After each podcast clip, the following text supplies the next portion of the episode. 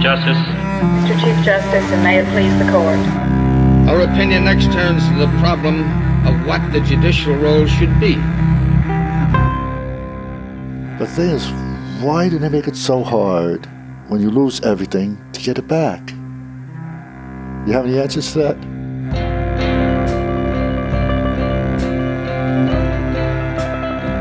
This is Life of the Law.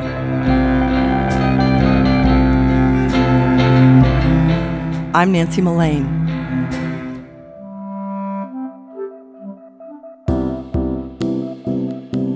twenty seventeen has been a terrible year for thousands of people. There have been fires in Northern California and hurricanes and floods in Texas and Puerto Rico. Families have lost their homes and all their belongings, including for many their documentation and identification, their social security cards, driver's licenses, birth certificates. What happens when you lose your identification? How do you get it back? It's not always as easy as you might think. As it turns out, there are millions of Americans living in the shadows without any form of government-issued photo I D. They can't get Social Security, and many can't vote. A U S government accounting office study found that strict photo I D laws have reduced voter turnout by two to three percentage points, which according to the G A O can translate into tens of thousands of votes lost in a single state. Reporter Megan Morelli has this story about one man's life without a photo I D. We call the story Government Ghost.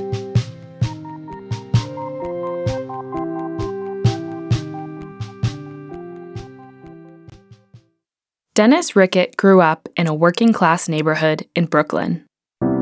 We lived in a fun house which had six families. There was a yard, and there was a two-family house in the back. In the summer, sometimes my father, not every summer, would rig our hose out, you know, with a sprinkler so everybody can cool off. He was a regular kid. He went to school, played outside. Me and my father got along really good. Once, not every summer, I think one summer I went with him. He used to drive a plywood truck, and I went with him. He, I think he did that just to get me out of the house. Yeah, it was good. I mean, part of the reason I think I have anxieties is because one of, well, one of the things he said, which kind of drives me crazy, is he used to say, if you can't do anything right, don't do it at all. Now, how do you do? How do you learn how to do something if you don't do it right?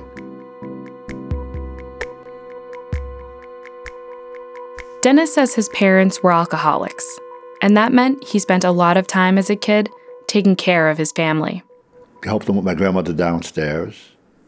You know, she wanted something from the store every day. Then I had to help my other grandmother and my uncle who lived a few blocks away. So, you know, it's all, I guess I didn't have the hanging out with the friends at that age. At school, Dennis says a teacher helped him fill out paperwork to get his first piece of identification. If it wasn't for my junior high school teacher, Mister Ganji, I wouldn't have a Social Security card. He went out, went well, was, I guess during the summertime, I don't know when he did it, he went out and he got a bunch of Social Security forms, gave one to all the kids in the class, drew it on the blackboard, and showed us how to fill it out. We did that, he mailed them in. That's how I got my Social Security card. Not through my parents, through a teacher. And after he graduated from junior high school, my parents didn't even tell me I had to register for the draft. So I didn't have anything even as a kid growing up. You know, I managed, somehow I registered to vote. I don't remember how that happened.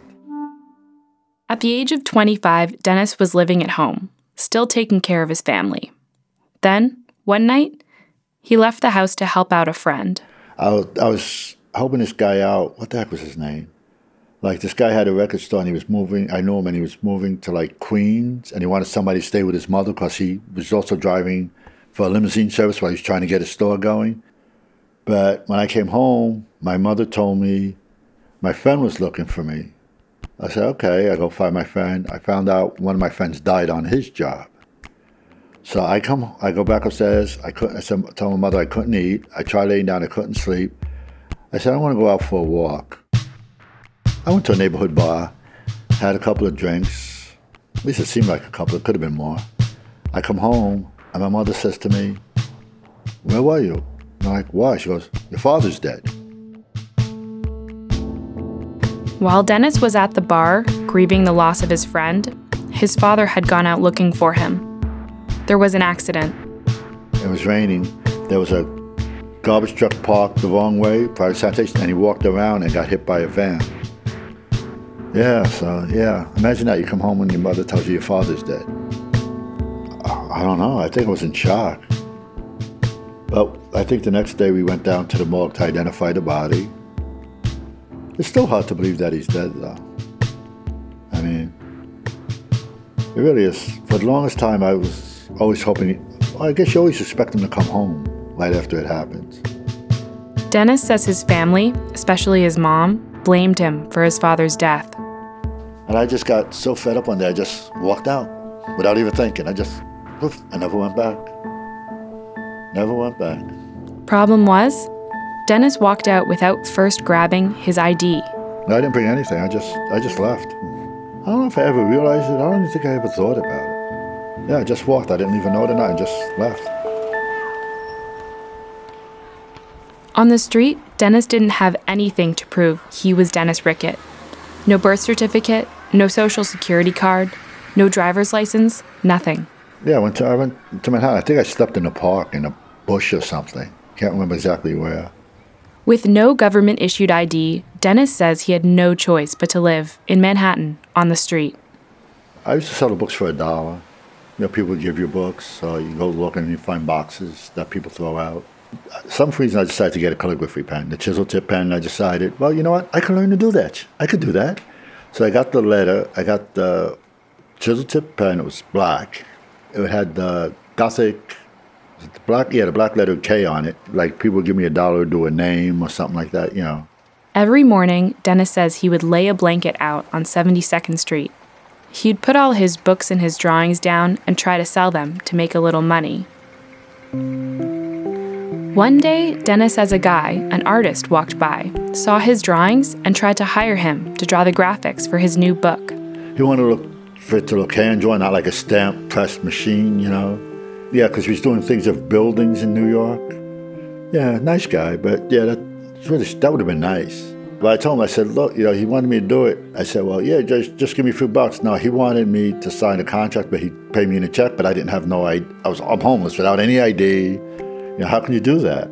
Homeless and without I D, Dennis was trapped.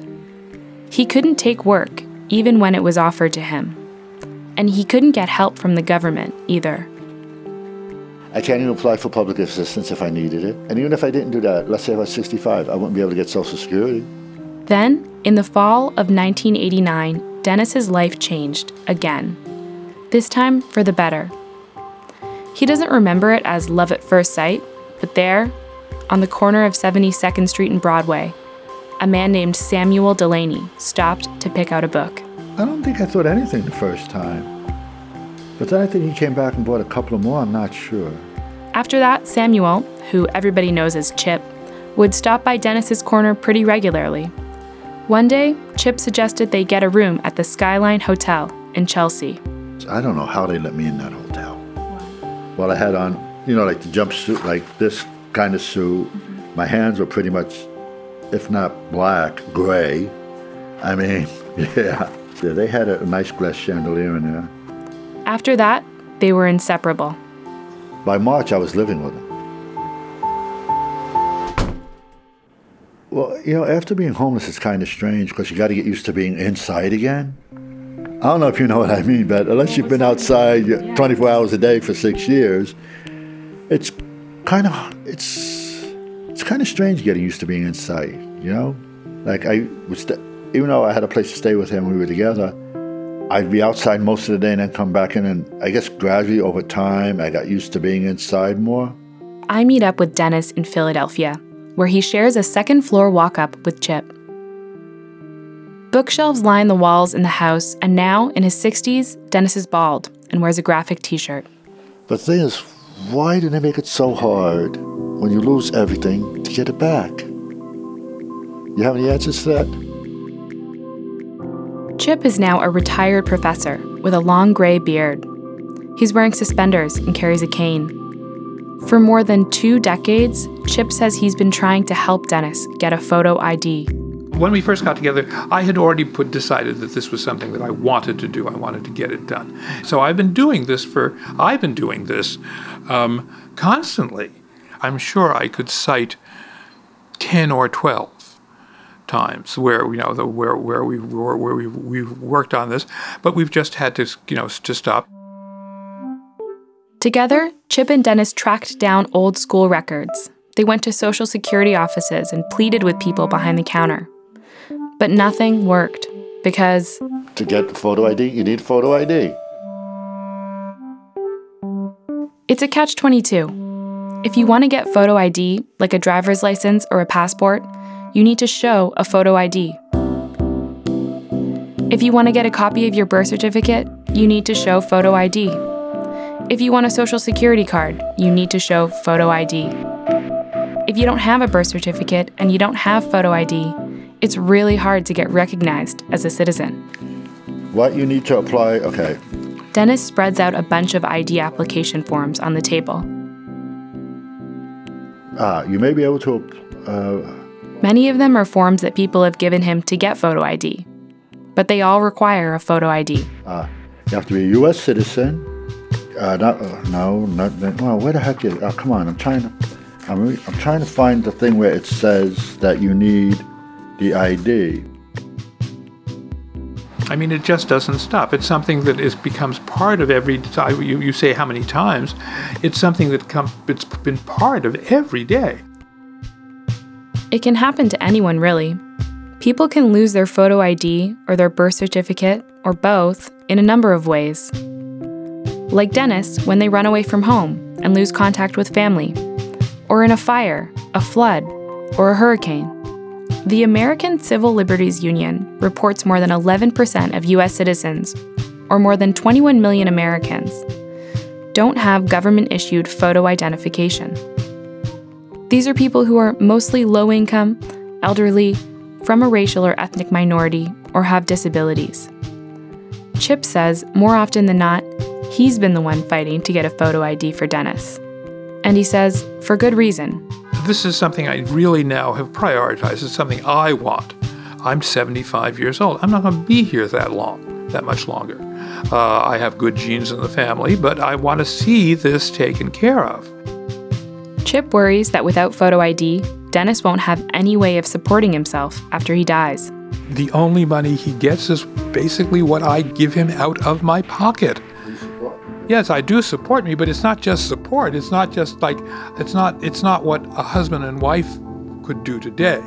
It's rather what a husband and wife would have had to have done, you know, one hundred years ago. You know, because women couldn't vote, wouldn't, didn't have all those other, um, didn't have all those other rights uh, that that allow you to be a a, a, more, a, a, a, a fiscally independent person. Chip says that means they can't give up. One morning, he shows up on the doorstep of Angela Giampolo, an attorney in Philadelphia. There's a local coffee shop, and I believe that's actually how he got my name, was just our joint barista, and they know the story, and, and I think they said, you know what, go see Angela.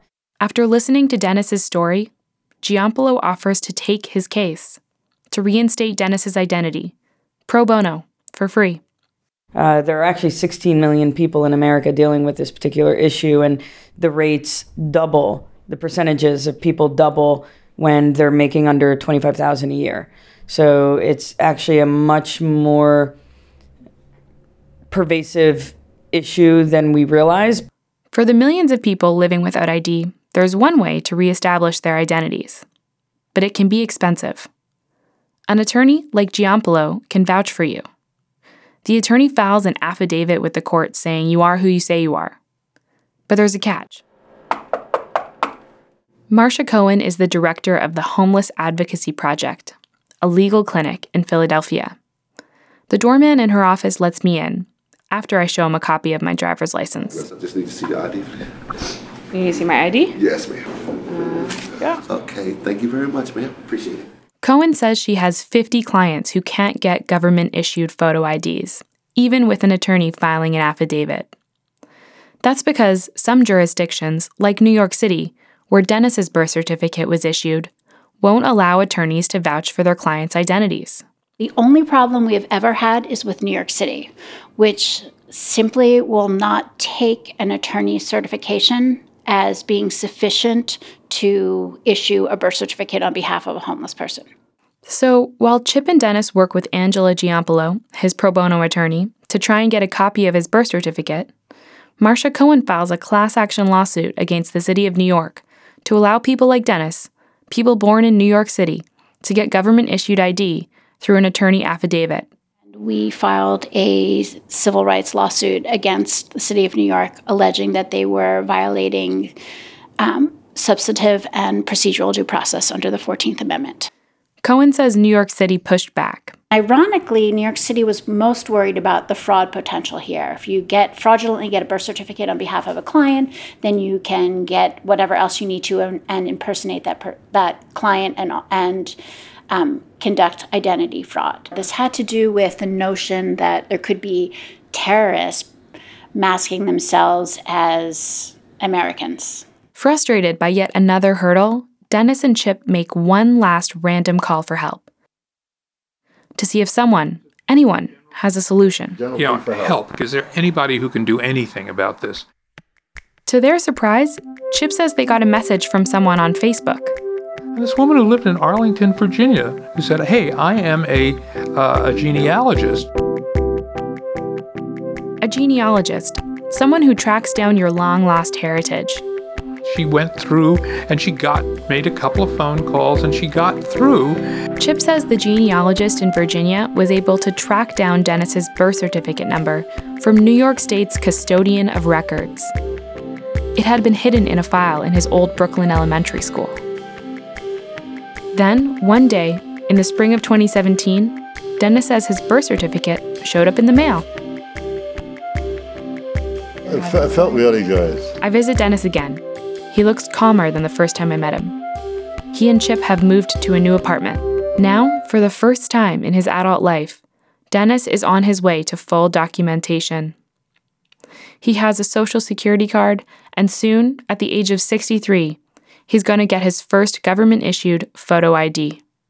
I'm getting the therapy I need now. Probably needed my whole life for the anxieties because I used to bite my fingernails till they bled. So therapy, I'm not drinking. Well, next August, it'll be thirteen years. So, yeah, I'm not smoking. I'm on the way of getting I D. So things are looking up. A lot better than they were. Oh, and about that class action lawsuit? A few months ago, New York City settled. So if you were born in the city and you lost your I D, you can pay an attorney to vouch for you. And one day, like Dennis, you'll get a document with your name on it in the mail. For Life of the Law, I'm Megan Morelli.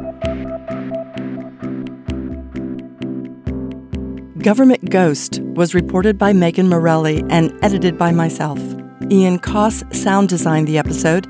Tony Gannon is our senior producer. Our post-production editors are Kirsten Jesuits-Heidel and Rachel Kane. We had engineering support from Rami Azar at Encounter Studios in Toronto. Jim Bennett engineered our episode from K Q E D Radio in San Francisco. Original music in this episode was composed by Ian Koss.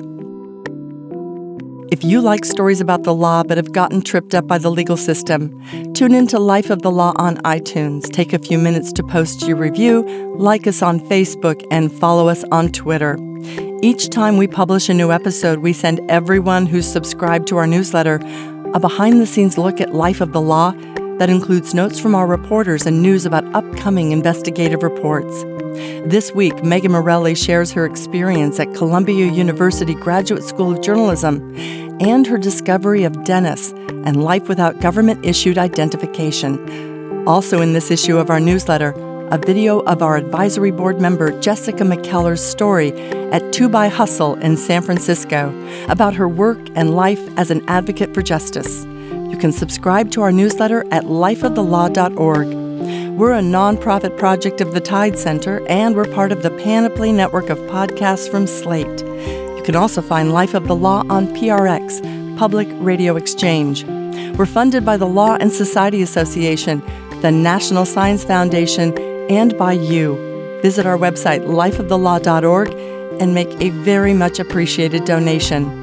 Next on Life of the Law, our team will meet up in the studios of K Q E D to talk about the millions of Americans living without photo I Ds and voter I D laws. That's next on Life of the Law. I'm Nancy Mullane. Thanks for listening.